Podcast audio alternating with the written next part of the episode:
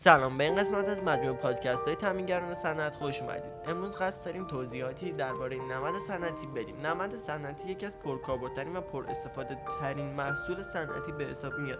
ساختار اصلی تشکیل دهنده نمد صنعتی از پشم گوسفند که به صورت الیاف بلند مورد استفاده قرار میگیرد میباشد.